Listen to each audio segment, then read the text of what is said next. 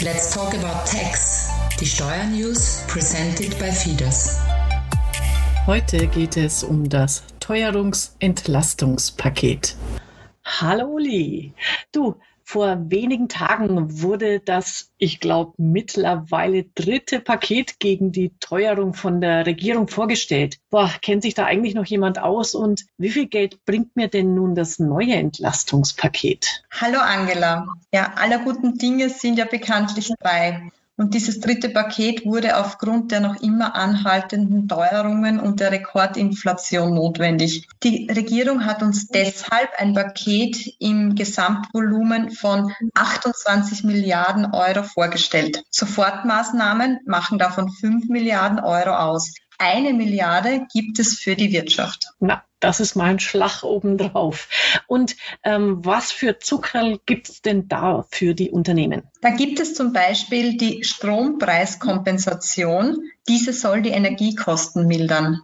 Energieintensive Unternehmen sollen einen Direktzuschuss bekommen und außerdem wurde die CO2-Bepreisung, welche jetzt schon im Juli hätte starten sollen, auf Oktober verschoben. Sehr interessant für Unternehmen ist die Teuerungsprämie für Mitarbeiter. Betriebe sollen Mitarbeitern eine Prämie von bis zu 3000 Euro im Jahr 2022 und 2023 steuer- und abgabenfrei auszahlen dürfen. Es muss sich dabei um eine zusätzliche Zahlung handeln, die üblicherweise nicht gewährt wurde. Davon sind 1000 Euro an eine entsprechende kollektive Regelung gebunden. 2000 Euro können individuell gewährt werden.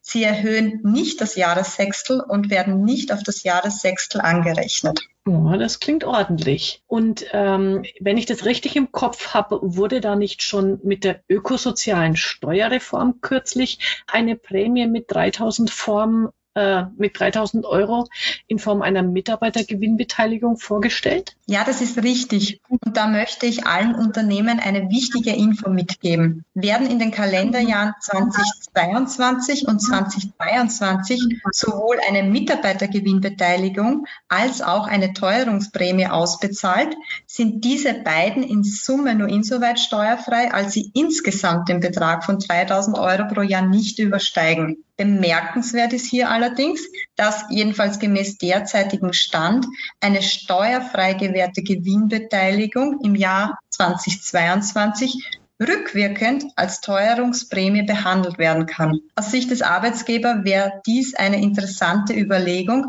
denn die Teuerungsprämie soll abweichend zur Mitarbeitergewinnbeteiligung auch von anderen Abgaben außer der Lohnsteuer entlastet sein, wie der Kommunalsteuer und den Sozialversicherungsbeiträgen. Okay, da lohnt es sich drüber nachzudenken. So, und äh, da können die Unternehmer ihren Mitarbeitern tatsächlich was Gutes tun. Welche Maßnahmen wurden denn sonst noch beschlossen? Tja, für Privatpersonen mit Hauptwohnsitz in Österreich soll es im Oktober 500 Euro geben, ganz unabhängig von ihrem Wohnort.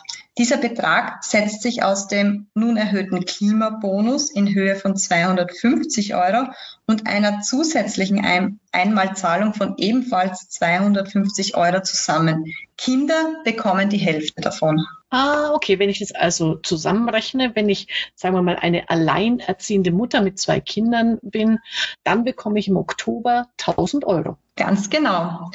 Und für besonders betroffene Personengruppen wie etwa Arbeitslose oder Mindestpensionisten gibt es zusätzlich noch 300 Euro extra.